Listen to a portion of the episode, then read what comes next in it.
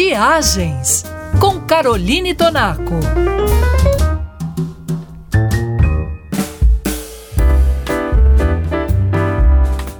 Na busca de um hotel perfeito para relaxar no carnaval, no último programa, eu e você, viajante da Band News, visitamos um hotel fantástico em Itacaré. E hoje nós seguimos para o México, aterrissamos na península de Yucatán e seguimos em direção a uma pequena cidade chamada Bacalar.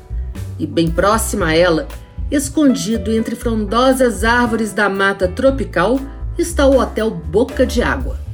A propriedade tem 82 acres e está de frente para a Lagoa das Sete Cores, famosa por suas águas cristalinas.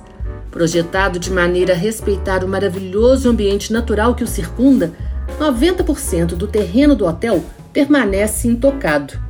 E a razão é que a construção é suspensa, ou seja, as suítes do hotel são como luxuosas casas nas árvores, que incluem suítes de 45, 75 e até 90 metros quadrados.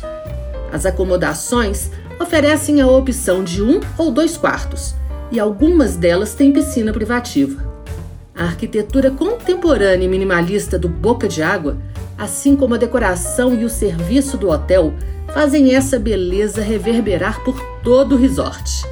O local é o habitat natural dos macacos-aranha e o mangue local é mantido 100% preservado.